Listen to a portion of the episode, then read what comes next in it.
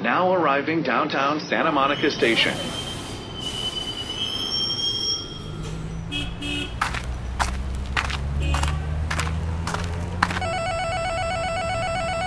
Hey, Adam. It's time for Notes on Your Notes.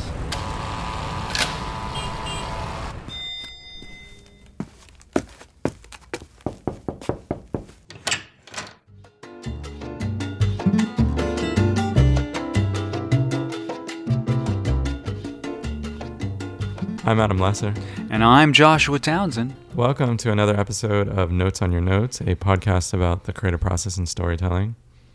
So, Josh, I have a question for you, a personal I'm- question. Yeah, Oh, personal question. Yes, go ahead. So, Josh is Yes. um, in many ways pure and in many ways impure. But one of the ways he's pure is that he's never taken a substance, right? That is correct. Alcohol, tobacco. yeah, let's be specific. So I've never had drugs or alcohol. Right. Drugs or alcohol. Oh, recreational drugs. Right, like maca and cacao. That's we don't know. we don't know what that really does. Right, and then you could say like you know, uh, what do you call it? Sugar, you know, which is the other white powder. But I mean, you know, in terms of in terms I've of never heard that. yeah, in terms of like what most people would consider to be drugs and alcohol and um, and pharmaceutical drugs, uh, I I have not. Uh, Mm, That's impressive. and yeah, I mean, you know, it's a lifestyle. It's not.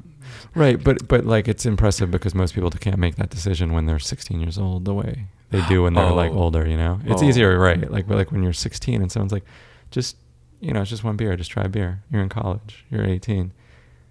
Yeah, I'll, I'll never forget when I was in high school. I was had the ability to grow a beard. Uh huh. And um, so I had a driver's license and I had a full on beard and I wore a big black overcoat. I looked like a narc. uh, and I'd go into like like Serpico. Yeah, yeah. uh-huh. Like and and I'd walk into these convenience stores and these these these these kids that were like kids. These these um, people that were older than me. They were like 18, 19. Were like, "Hey, dude, would you score for us?" yeah, Yeah. You buy us a supporty. Yeah. I once did that in a uh, like um. You scored for seven- someone? No, it was like a 7-Eleven in in the valley where I Uh-huh. grew up, Uh huh. and I asked a guy. Yeah. and he looked at me and he reached into his back pocket and he pulled out Uh-huh. and he opened it and there was a badge. Badge. Yeah. he was a fire department. oh, He was a fire department marshal and he was like, "Look, guys." He's Yeah. like, "I'd love to help you. You seem like good kids, but I can't do that." M- move along now. move along. Well, that was nice. That was friendly. So it's good to know that if we'd been in high school at the same time, I would have been the one asking Yeah. Serpico to Yeah. buy me alcohol, and Yeah. you would definitely have said no. Well, I, I Mm-hmm. you know, I, I don't even remember if, if I, if I, no, I probably wouldn't have. I probably, well, I wouldn't have been able to because I, I didn't have the ID for it. But you, I, I swear to God, okay, I got to Uh-huh. tell you this, and this, I swear to God, happened, Uh huh. And I was in line, so I witnessed it. Uh huh. So this guy is, is trying to score, and uh, the guy's like, "Let me see some ID." And so he shows him this ID, but it doesn't have a picture of him on it, I guess, or something like that. He goes, "This ID doesn't have a picture on it," you know. And the guy goes, "No problem." And he pulls out this other picture of himself, like just like a regular picture, and he puts it next to his face. And the guy goes, "Yep, th- that's you." It's like, And- hold and on, let me take a him- Polaroid. and, he, and he sold them. And I was just, I was dying on the inside as I watched that happen. Okay, so in in the line of the Josh Townsend Yes. purity test, Yes, have you, Joshua Townsend, ever viewed pornography? yes, Okay, yes. um, is it something? Can I ask you? Is it something now you you currently view? Um, I don't find it compelling. Right. Yeah, that's the unfortunate, fortunate or unfortunate part. So did you evolve out of it? Because I have a lot of guy friends who are approaching their late thirties who are Mhm. just like, it's become boring to them. More boring. Not not a lot. I would say I have a few where they're just like, it's just like boring, man. Right, right. There is that element. If you're looking for storyline, Yeah. um, it's not going to be present. Um, I just, I the just, acting's just not what it used to be. ho ho. Yeah, I just don't find it, um, you know, compelling or, or, or, or interesting in that in that sense. So Yeah. it wasn't, um, you know, sort of I would say Okay. a non-issue. It was like kind of a non-issue. Okay. Um, because when we were talking about today, the topic of today's show, Yeah. which, the topic of today's show, folks, is what makes you more creative, Mm-hmm. what makes you less creative. Okay. And I and I pitched the show. Josh basically comes up with all the story ideas for the show, except about one percent today is that, which is why we're talking about pornography. let me we, he let me try today. Um, but I was thinking about this last week, and I was like, so I've started, you know, I guess like five six years ago, I started to you know move away from watching pornography. Okay. Yeah, you know, like months would pass, and I was just like, this is not something I really want to do anymore. And people, I've talked to people, and they're like, well, why? And I was like, it's not like any moral judgment of it. It wasn't judgment of myself. It wasn't the typical things you hear that it's Mhm. um, like unhealthy for your personal life and that it has unrealistic ex- forms unrealistic expectations of women's bodies. Like it Mhm. wasn't any of that. Although I'm sure there's validity to all those things. Mhm. I felt it was making me less creative. Oh, that's And- interesting. And here's why. yeah, yeah. Tell me more. I felt that like the creative imagination that I need to draw upon to write a story Mm-hmm. and or to make a drawing or to write a song or whatever Mm-hmm. has commonalities with sexual creativity. Mm-hmm. And I felt that when I was watching pornography, I was essentially turning over that creativity to someone else. Like I was just dialing in like this is the fantasy that someone else is and someone else is going to act it out rather than relying on myself to actually create that sensuality, that fantasy, whatever it is for myself. And I I noticed a difference because I always felt like there was something slightly numbing and slightly tuning out about pornography for me. Well, th- there is. I mean, there is that element of numbing and tuning out because you have to surrender to. You have to buy into something that doesn't really exist. There's a suspension of of belief. It's definitely not reality. It's not reality, but there's there's. but it's not reality in a really intimate way, a really physical way, which is what's what is odd about it, right?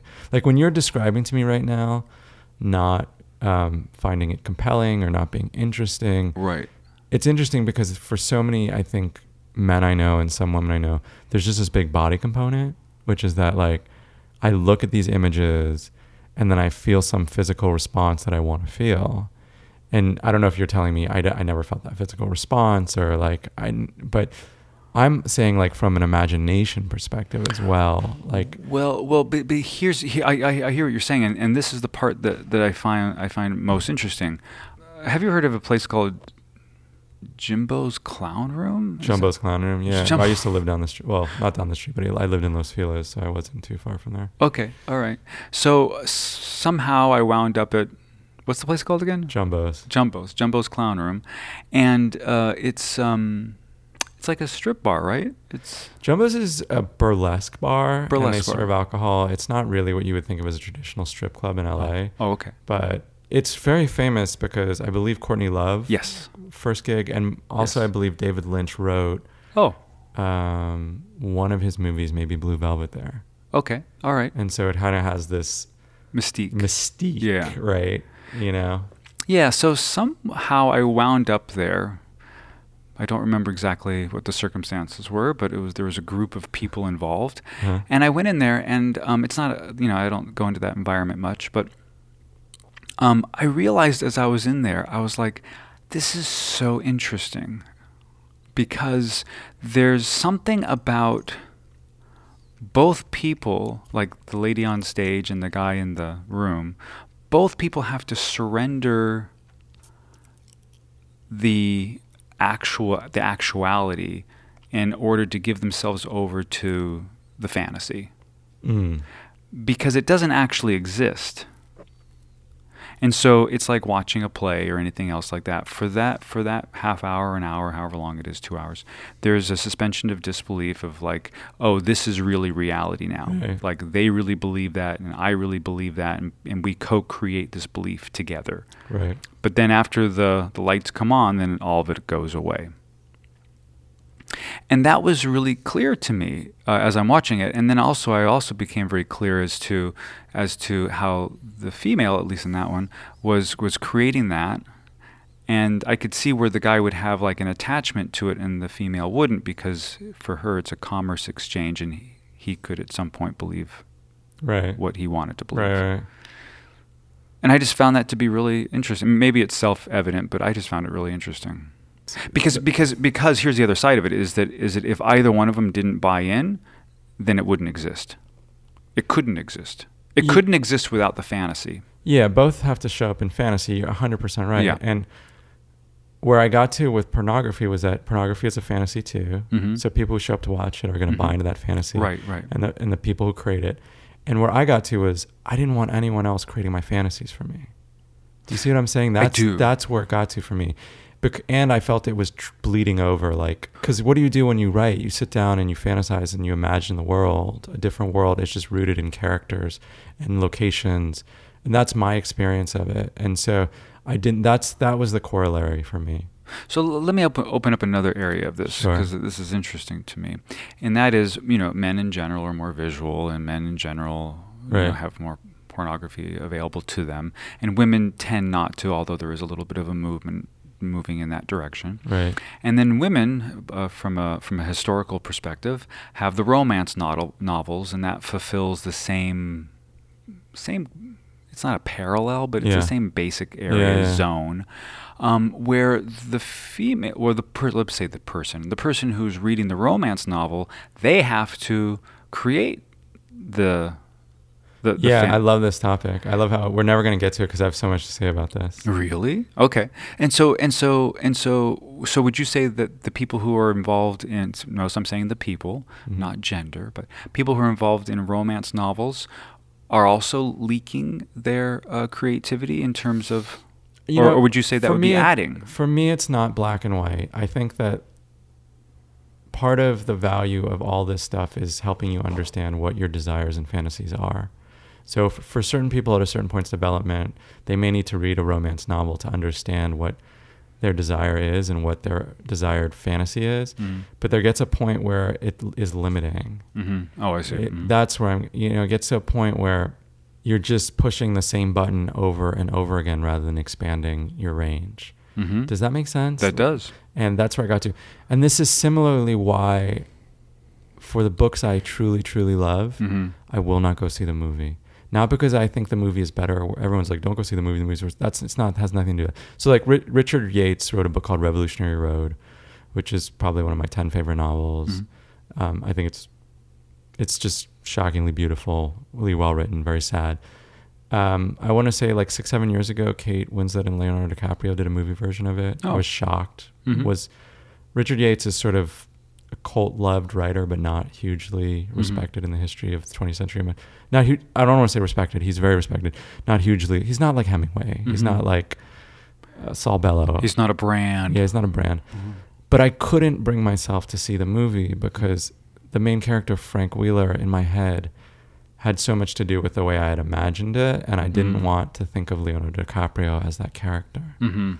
And I think that's sort of what I'm saying is like to extend this like beyond pornography. It's like when are we uh, in terms of reducing and increasing our creative creativity? Like what are the experiences that are sort of handing over that creativity to someone else because this comes up in other forms right like this can be the notes from a producer who just has a very rigid idea of what a of what a thriller should be Mhm. so any thriller you give that producer you know they're going to be like Mhm. it needs to this is my imagination of what a thrill how a thriller functions and so when you present something that is out of that range Mhm. or you start to like want to extrapolate from the art form Mhm. you know it's like it can get it can get difficult like i can't recommend enough um, brian koppelman who hosts a podcast called the moment his interview with eric heisserer um, who wrote the script for arrival with amy adams and jeremy renner Mhm. renner um, it's a really beautiful movie Mhm. beautifully directed but it was a 12 year journey for him to get that made Mhm. and he had he, he got rejected so many times and i think it was because people had preconceived notions about what a sci-fi movie should be and they'd watched so many sci-fi movies and they'd and here was Mhm. a female driven sci-fi movie who was a linguist Mhm. and I, he said in the interview one of the notes he got back is like can we just make this a man and he was just like you know like stuff like Uh-huh, that uh-huh. but I think there's something to be said for that. Like when it's always a double-edged sword. Like I feel like I've heard the Coen brothers say like they're careful about what they study before they write their movies, right? Because people are like, oh, you go watch do you go do you, like a lot of writers I know like when they're doing a genre flick, they'll go watch all the other important movies in the genre. And I think there are pluses to that. You know, you figure out what the Mhm. rules are, and there are Mhm. minuses in that you get locked into Mm-hmm. What you believe the form is, Mm-hmm. and that makes you produce something that is maybe not wholly original. If Eric Heisserer had only hewed to what scientific from what sci-fi should be, Mm-hmm. he never would have written that script. Mm-hmm. I'm not a sci-fi guy. guy. I absolutely adored that movie. And like, you know, like, do you see what I'm saying? Like, I this is this Wait, is what how I this is my broad perspective on this. Right. What you're talking about is genre. It's like with within within a certain genre, there is an, an expected format. Yeah. There's expected rules, and to know those rules is is is important to some degree. And then at another degree, it's important not to live by those rules. Otherwise, it becomes very fixed, and there's no possibility for something new. Yeah. And I feel like what you're ultimately talking about, regardless of genre, is working with people that either share or that trust your sense and sensibility as an artist. Yes, and and we we each made a list and of things that increase our creativity and things that decrease our creativity. Yes. And number two on my list. Yes, number two w- with a wa- rocket. Yes. Was Uh-huh. was people who are supportive, who believe in your vision, Yeah. Who see the good in what you're doing, Mhm. and also can help you Mhm. move through what's not working. Yeah. Mhm. Um, I just have it's like such a good. I had dinner recently with a friend who's a development executive, and he, I was pitching him some story ideas, and he just, it's such a wonderful experience to have him be like, I really love this. Mhm. I believe in you in this Mhm. way, and then Mhm. this stuff, let's try to. This is not working, but just having that Mhm. support is huge. hmm So I would agree. And also the development of your sense and sensibility as an artist. That's Yeah. that's that's so under underrated because uh, that that that grows and develops over you know a, a lifetime. Yeah. So should we get to our list? Yes. Enough about porn. I just I, I just want to bring in one caveat about this list. okay. So, in my opinion, well, no, in reality, you have different you have different phases that you go through in your creative process, and certain things uh, help me more depending upon which phase, and some are sort of ubiquitous. Right. Like going into nature doesn't make a difference where I am in my creative process with a project. It's always going to be. Like So I'm just going to say there's like the generating uh, uh, aspects, there's the organizing aspects, the actual like the work work, and then there's the preparing for delivery aspects of of, the, of any creative project. Where So- you are in the project. Yeah. So I just want to put that out Okay. as a slight caveat. Okay. All right. So you want to start with increase or decrease? Um.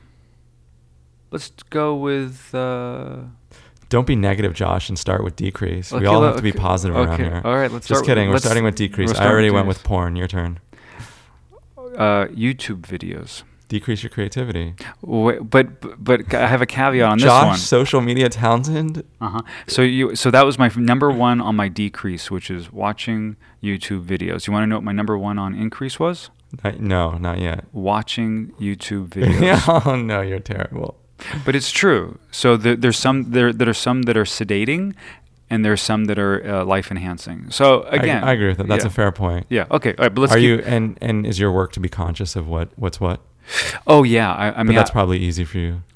Well, relatively, yeah. I mean, I, I can tell when, when, when I'm watching a video where I'm starting to get sparks and things are starting to happen, and I know when I'm watching a video and I'm just sort of sedating. That's such a good lens for social media Mhm. in general. Like, is this a po- is this am I feeling more creative from this experience, or am I feeling like Yeah. sedated or tuned out or overstimulated? Mm-hmm. All right. Okay. All right, but let's stay on the decrease. Okay. So. Um, for me, um, one mistake I've made is never stopping. So continuing Ah. to just keep working and working and working on a project or every day um, until I felt uh, like I'd lost passion and I had burned out on it. You know, burning out essentially. Burning ne- out, Yeah, burning out, yeah. It's like pushing till you burn out is a mistake I've made in my life, and it and in the whole, it makes me less creative. Co- so I'm, I'm going to use another word on your list. Uh oh. I, I would say I would say see like to push yourself to burnout is one thing, but along that road is actually what I would call an override. You're overriding your own personal senses and sensibilities in terms of what's healthy for you, and you do that for long enough and it becomes burnout. But if you were to tune into yourself earlier and not do your overrides.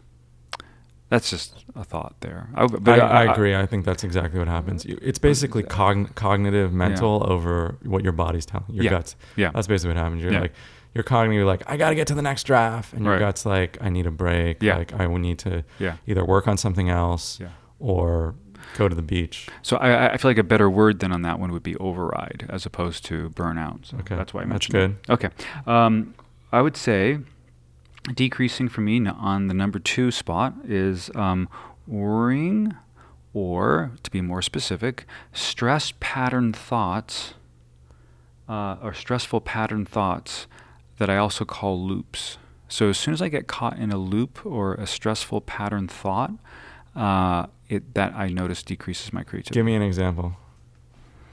Um, like if I'm having a conflict with someone over, you know, something minor, and I keep trying to figure it out, or I keep I keep going over the same basic material of like, should I do this or should I do that, or I know I'll do this, and but I never do anything about it. It just sort of stays in that loop, Right. and so that that creates stress, and that stress. So like not me- making the decision, and then also it's not. It's not. Doesn't sound decision. It's more like the thought just keeps going in a loop. I, I call it a loop. Yeah, a loop. Yeah. yeah. A loop, so, would call that ruminations, okay, ruminations.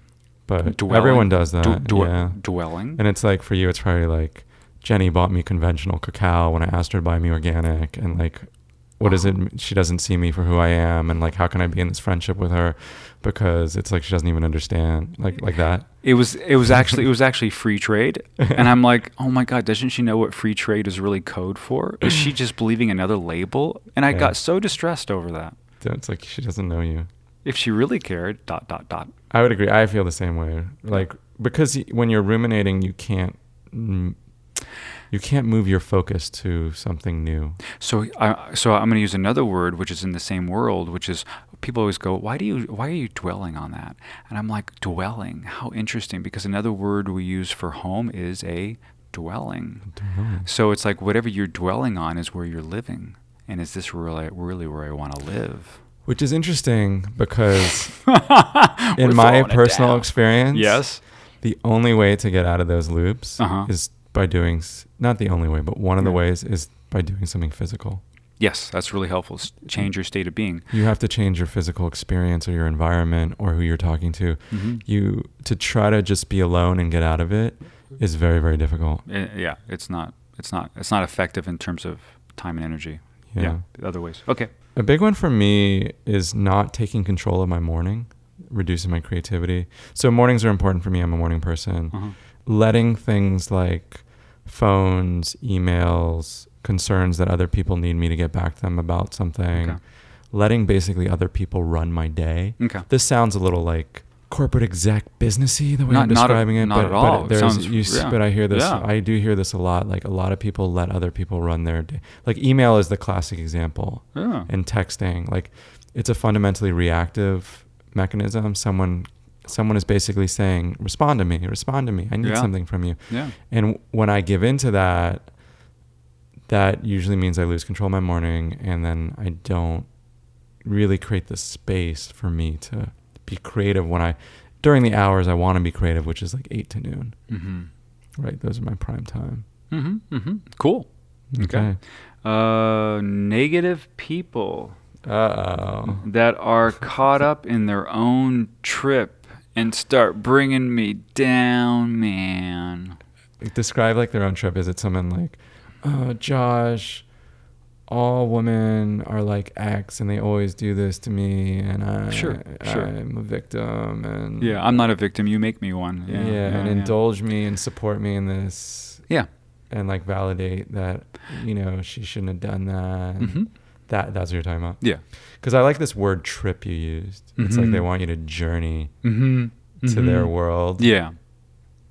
And it's it that is really hard for me not to sometimes follow people.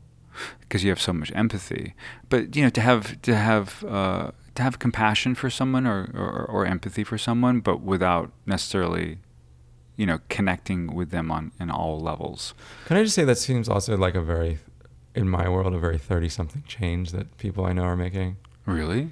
Like a lot of my friends are like, I just don't want to hang out with negative people anymore. Yeah. Whereas in your 20s, you're just like, ah, let's just have a few beers and it'll be okay. Not Josh Townsend. Josh Townsend has never had a drink in his life. Maybe Josh's version is like, let's have a few kombuchas. It'll be all right. yeah. Let's you know? knock. Let, let's go for a flight of kombuchas. Yeah. Let's knock them back. talk about Yeah. everything that's wrong with the world. Very apropos right now, I have to say, in terms of I want to talk about Uh, everything media that's world. wrong within me. Let's talk about what's wrong within me. I'd love to. because there is no other, and so if I can sort this out within me, then because But I create think- the universe. Mm, I know, what? Josh, I was amazed. I, Josh seems like not bothered at all by politics, Yeah. which is impressive given the country we live in right now. Yeah. Um, I worked professionally and covered politics at one point in my life and Right. care about You- things like you- human you- rights. I understand. I, But- oh, ouch! Getting hot in here. Josh cares about the lunar rights. It is like 90 degrees in my apartment right now. but it just went a lot hotter. Uh, yeah, you know, it's around this. It's Well, the reason I said that is just because you're impressive in that you don't allow that negativity. And I notice sometimes I'll read the New York Times and I feel Mhm. depressed afterwards. so. Here's the thing: is that I look at that in general, not specifically, you know, area by area, but in general, I look at that as distraction. It's a distraction, and I I wonder what else is really going on that I'm I'm being distracted from. And then, if I really have a strong uh, point of view, how the character thinks and feels about human rights or something like this, that I can actually engage with for me, and I can make a difference, I will. Yeah. And uh, or or send a check, I will. Or let it go because that goes back into my loop. Because if I get into this loop, the man's doing it to me, you know, da da da da da, and there's no there's no action I'm going to take, then then what's the upside? You're extraordinarily healthy in this regard. Extraordinarily. Like it's it's practical. I mean, it's a practical approach. I, I agree. And that's, I would say, the first year of our current president, the first nine months, I was in the other world. And in the last, whatever, nine months, I'm in completely other world. I don't really engage with it anymore. I just Mhm. write checks and support and do what I can and get on with my life, Yeah. which I think is a healthier. It's very healthy. Otherwise, otherwise it leads to disempowerment and anger and frustration and further polarization. And the, the thing as an artist, because that's what we're talking about here, is how can I work with what's in front of me? Mm. And working with what's in, and, and what can I change, what can I not change, what can I influence directly or indirectly, and and really work with what's what's important to me as an artist. Uh, because because yeah, we're going to talk about story later on, on another episode, but that's part of that thing about story, which is really focusing on a story that matters to you, because Oh, you're going to have to so- follow that for you know at least a year, if not ten years. It's totally. Some of the best advice I ever got was from Chris Reed. Yeah. screenwriting teacher, wrote the story that became Lion King. He Oh. said, whatever script you choose Uh-huh. to write, Yeah. It better be something you have a personal connection with because you're Yes. stuck with it for a long time. Yes, exactly. And that's the and that's what I find disempowering about news cycles where they throw all these stories that on some ways, oh, I should I should care about this or that, but in reality it's just a distraction because there's another fire coming a week later or 5 days later or whatever it is.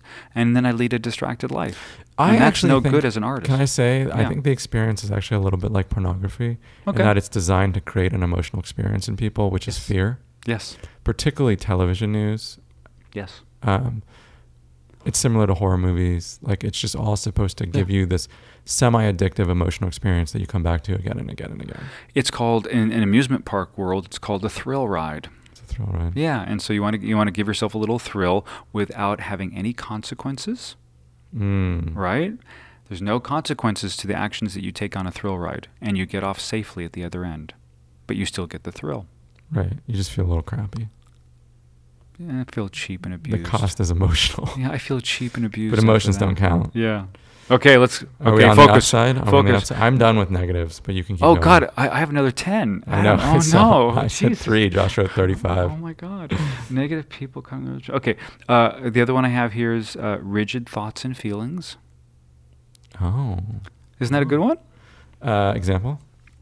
Like if I have um, a rigid thought, like um, my life never gets better. Mm. That would be a rigid thought, especially with the word never.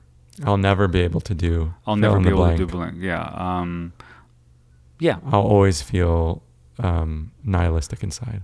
Yeah. I'll never move from that point. Mhm. Yeah, that's not fun. So as soon as I go into like always and never thoughts, you know, real strong, uh, rigid. I'm going to use the word rigid. Uh, unbendable, unbreakable, contracted, contracted thoughts and Mhm. feelings. Yeah, that's what I'm getting the feeling. Okay, like yeah, and also you know it's like uh, ideally it's not a good place to create from a fear place. You want to create from a overflowing space, even if you're creating a fear scene, uh, or you know something that has fear as a motif or a theme. Um, and then the other last one is um, too much chaos. Totally. I totally can relate to that. So you need some order, and in my opinion, you need some chaos to varying degrees of who you are and your Yeah, personality. personality and dependent. blah blah blah Some blah. people need zero chaos. Right. quite well. with and and then depending upon where you are in that generating, organizing, or delivering your your your creative project, also because I think in the generation, I I I I like more chaos. In the organizing, I need less chaos. I need more order. Sometimes also just for artists specifically, this can manifest as too many projects. Mm-hmm. Can start to feel chaotic. Mm-hmm. Um, Your life can feel chaotic. you know, Mhm. too many being overcommitted in terms of going out and not uh, creating space for your work. You know, there are ways that this sort of manifests, particularly in today's world where we have so many opportunities for engagement Mm-hmm. and also for numbing. But like, like it can be chaotic. Yeah. Okay. That's my. Uh, Well, it only took us 30 minutes to get through all the negatives. well, the increase will be really fast. to the six of you that are still listening, it's time to get positive. Okay. My number one with a bullet is YouTube videos. Yeah. Josh, what's the most inspiring YouTube video you've ever seen? or just one that you find Yeah, yeah. I go through phases of watching different or listening to different people, Mhm. and so right now I'm into um, Seth Godin. Is that right? Is that Oh yeah, I read one of his books. Seth Godin. he- Dip. hmm? I read his book, The Dip. Okay, he's amazing. Um, uh, Dr. Jordan, what's his name? The guy who's like people say he's a conservative guy, but I don't think he is. Dr. know. Jordan Peterson. He's from Canada. He's amazing. How conservative can he be? He's Canadian. Yeah, really. Yeah. Uh, Dr. Joe Dispenza, um, Oh. Gary, Gary V. Love Gary Gary. V, love your Gary bud buddy. V. Yeah. um, who else am I watching right now? You know, they, they shift in they shift a little bit depending upon where I'm at in that time. Teal Swan can be uh, amazing uh, in terms of her videos. Um, you know, it's it's more like that, or, or or sometimes it's yeah, or sometimes it's just watching like a really good narrative. Yeah, they. I don't remember what exactly the word for this is in Sanskrit, but the yogis talk about this. But it has to do with um, the, me- the the environment and sort of the media you put in your life. Mm. There's Mhm. actually an instruction about this, Mhm. and um, I feel like I'm playing Josh right now, uh, except Josh would actually know the word. Uh, yeah, we're gonna go switch seats. Hold on. yeah. Um, but it, it made me th- the reason I actually learned this I got to go to Kripalu uh, last year or two years ago, which is a yoga retreat center in Western Massachusetts, which is really cool.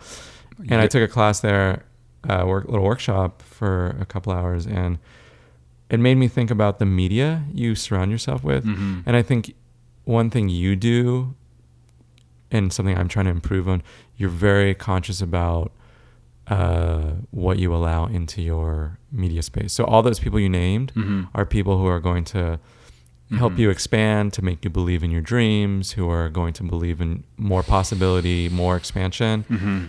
Um, and sometimes we don't always do that. And this can be hard too because so much it's not like anyone consciously turns on YouTube and like wants to hear someone complaining about their life. What it usually manifests more is just like TV shows or Mhm. news cycles or Mhm. films that are just kind of downers.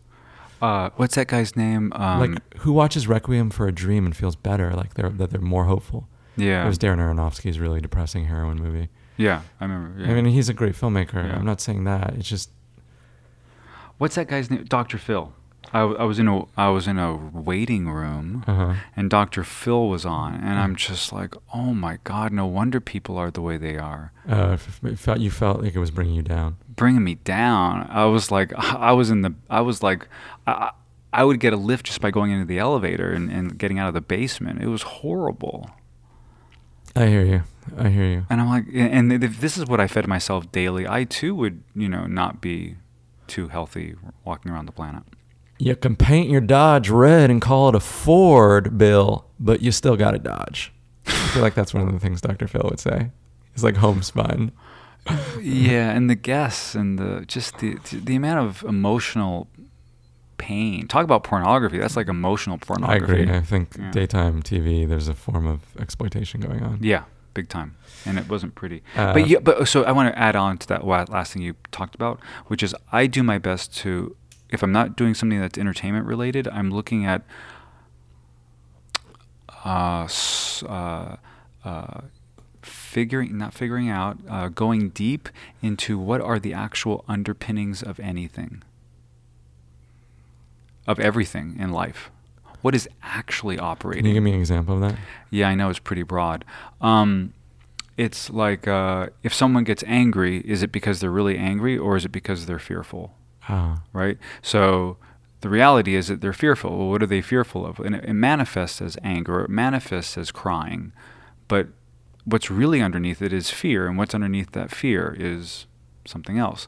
So, and that's true of of everything in life. So if I can really see, like if someone has a certain way of presenting it themselves in life, okay, that's it's what I call social lubricant, which is lovely. But what's really underneath that? Mm. What's really operating? Because that, as artists, especially as creators who work in in uh, either acting or writing or producing, is that's our responsibility is to find out what's really operating. And then we can still play the, the scene as a normal human being, but we know what's underneath it because that's what's going to feed us. Mm. That's sort of interesting. I think that's not a hobby for most people, but it's interesting to hear it is for you. Like when that woman gets her nails done, what's really going on for her? Right? Is that is that far off? Uh, absolutely. It's like because it's connected to some sort of hope and dream that she has. Yes. Otherwise, she wouldn't do it. Yeah. I mean, Right. why would you go through the trouble? Right, and pay the money and sit there for an hour. And most people do it unconsciously, which is fine. But as artists, we need to find out what's really operating so that we can un- so that we can uh, consciously create what's what's being done unconsciously in life. Okay. So all the videos and stuff I watch are supportive of that. Okay. Thank I love that. Increase. Josh should teach a life skills class.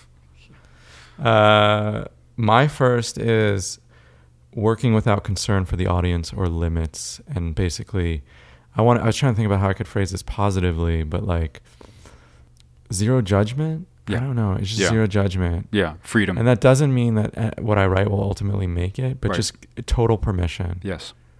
When I'm in that space, Yeah. then I remember when I like one of my first writing classes, I was I had this really wonderful writing teacher named Rob Roberge, Roberge, excuse me, who wrote a really good book a few years ago. I believe the name was The Cost of Living, and I remember emailing him. He was so supportive.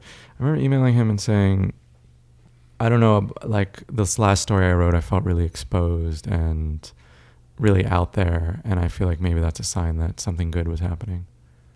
Like I felt really like Mm-hmm.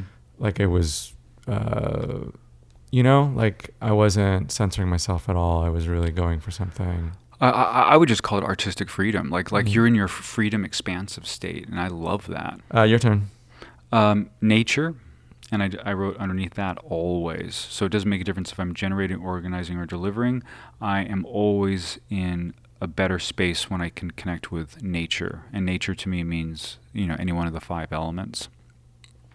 So water, air, earth, going going for a hike, fire. do you know, feel able to achieve that in los angeles um, I do because um, I, I have a, I have a low th- threshold for that. I mean, I have a high, like a little bit satisfies me. I don't I don't need. so you could to- go like lie under a tree on santa monica boulevard near where you Uh, that might that might that might just get me to balance. I, I, it's a little to loud, huh? Yeah, I need to get ahead of the curve. So I would need to go up up into like uh, Runyon Canyon Okay. or, you know, one of the places where there's not immediate cars. but it switches on for you quickly Yeah.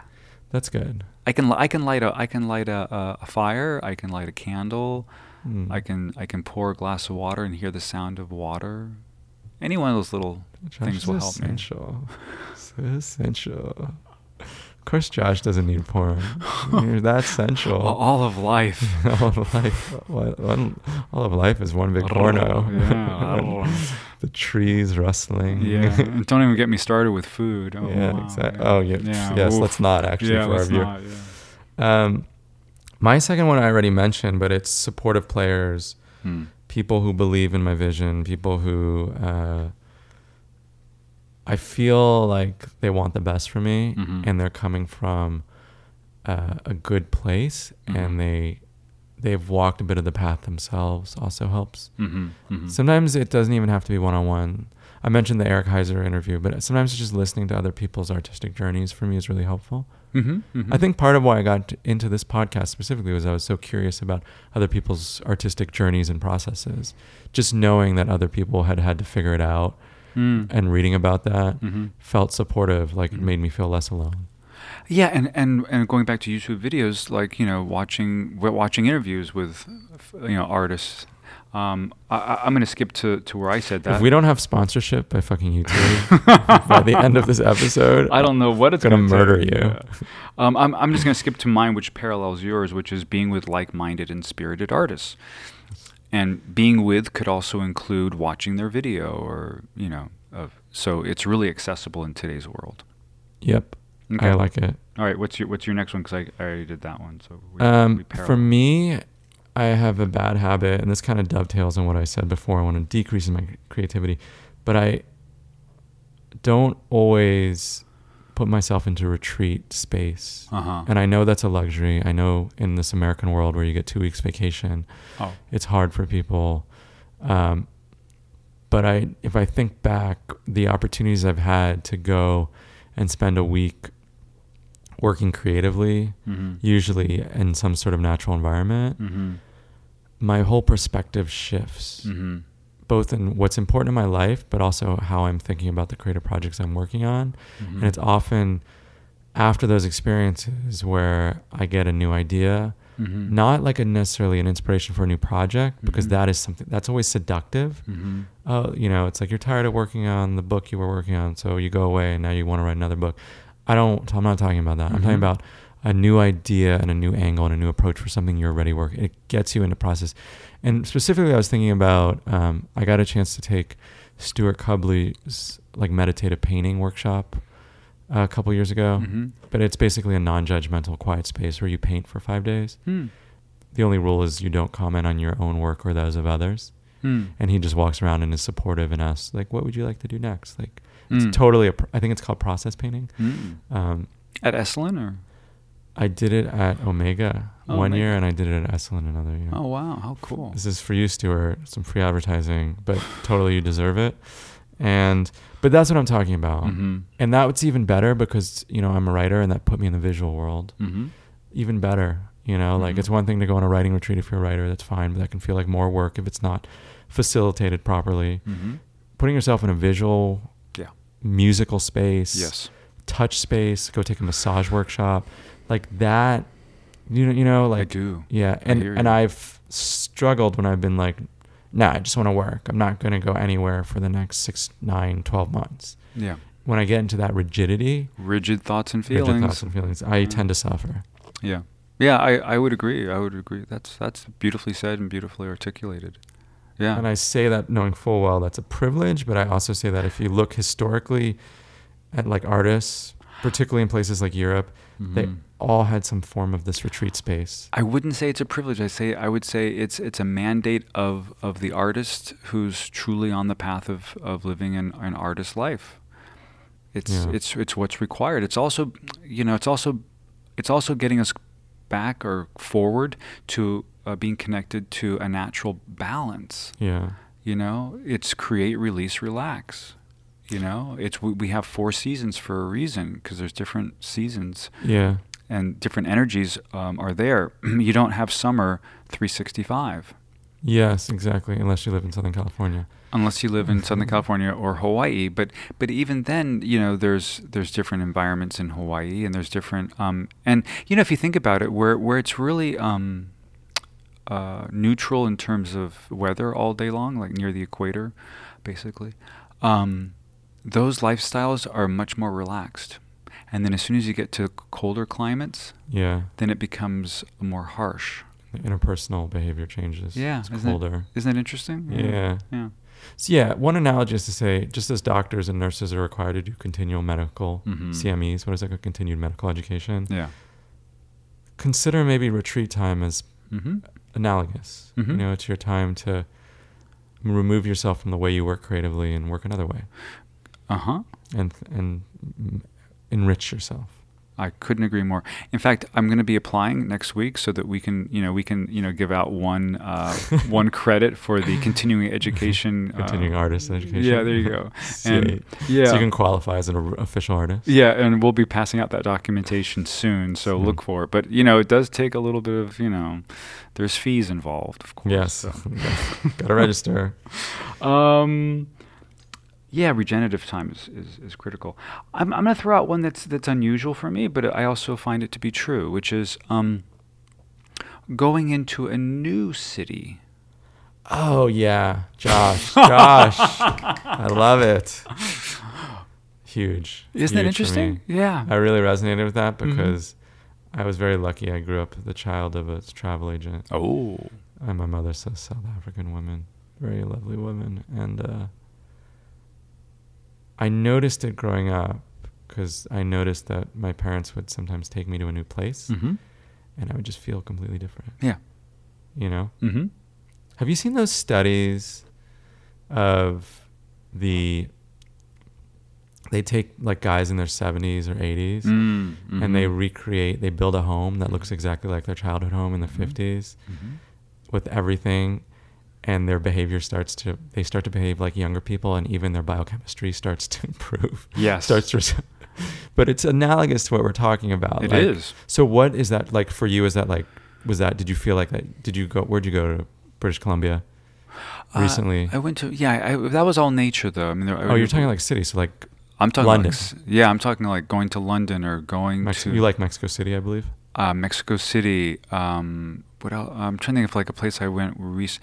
But it can also be a village. It doesn't have to be like a city. City. Right. Like I went up to Marin uh, a couple years ago, and I got to there's a little town there, and I really just like it's just fun to explore it, and yeah you know, um, as a kid I used to go to Solvang.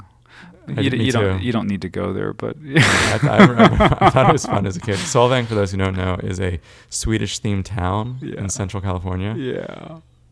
It's just weird. It's like being It's like, Sweden. what? It's Swedish, right? Is It's it Dutch? Swedish or Dutch? I I don't. don't they have windmills. That's all I know. Yeah, you're right. They do, and there are a lot of clogs. There's clogs and right, maybe it is Dutch. No, I don't know. sounds Swedish. S- no, you're is, is sweet uh, Sven's Sven's Swedish Lodge. I think it was the yeah. Anyway, yes. It, is it sweet? I, um, we should check that out. Um, I'm trying to think of like where, where else. Uh, going into little beach communities down in the San Diego area. Just you know, or or it can be Chicago, but just n- newness. Newness. yeah. Did we do it, or do you have more? I, I somehow I, I didn't get Josh the note to stop. killed it. Um, New it. City Life, yes. Um, yeah, uh-huh. Uh Pranayama. Breathing? Yeah, breathing, yogic breathings, because I always feel like, you know, it's like if, if I was an engine, right? If I had all the gas in the world and I was an engine, but I didn't have any air, all that gas wouldn't do me any good. Yes. Because you need you need gasoline and air to create combustion, to create fire. So um, I'm um, I love making sure I have enough prana, enough life force, enough air in my body. Have we done this? We are complete. This is so. Speaking of expansion, normally we limit these to like 20 minutes. We didn't today. We just let it ride. We hope you like it. We're always shocked because sometimes our longer episodes get higher, higher numbers. and we would love to hear if you guys could uh, email or post to wherever this is your what increases or decreases your creativity and your impulses and what you look to. The best place to do that is on our Facebook page, Notes on Your Notes. You can like us on Facebook. And most importantly, coming in September, it's here. We've teased it. Josh and I are going to be teaching a class. It's going to be six weeks. It's going to be in Los Angeles. It's going to be on performance, writing, creative process.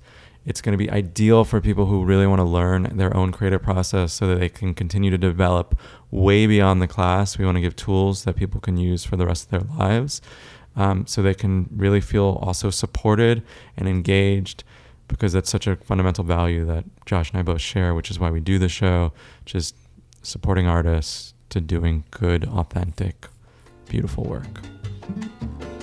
The music on this show is courtesy of Kevin MacLeod, and we will talk to you next week.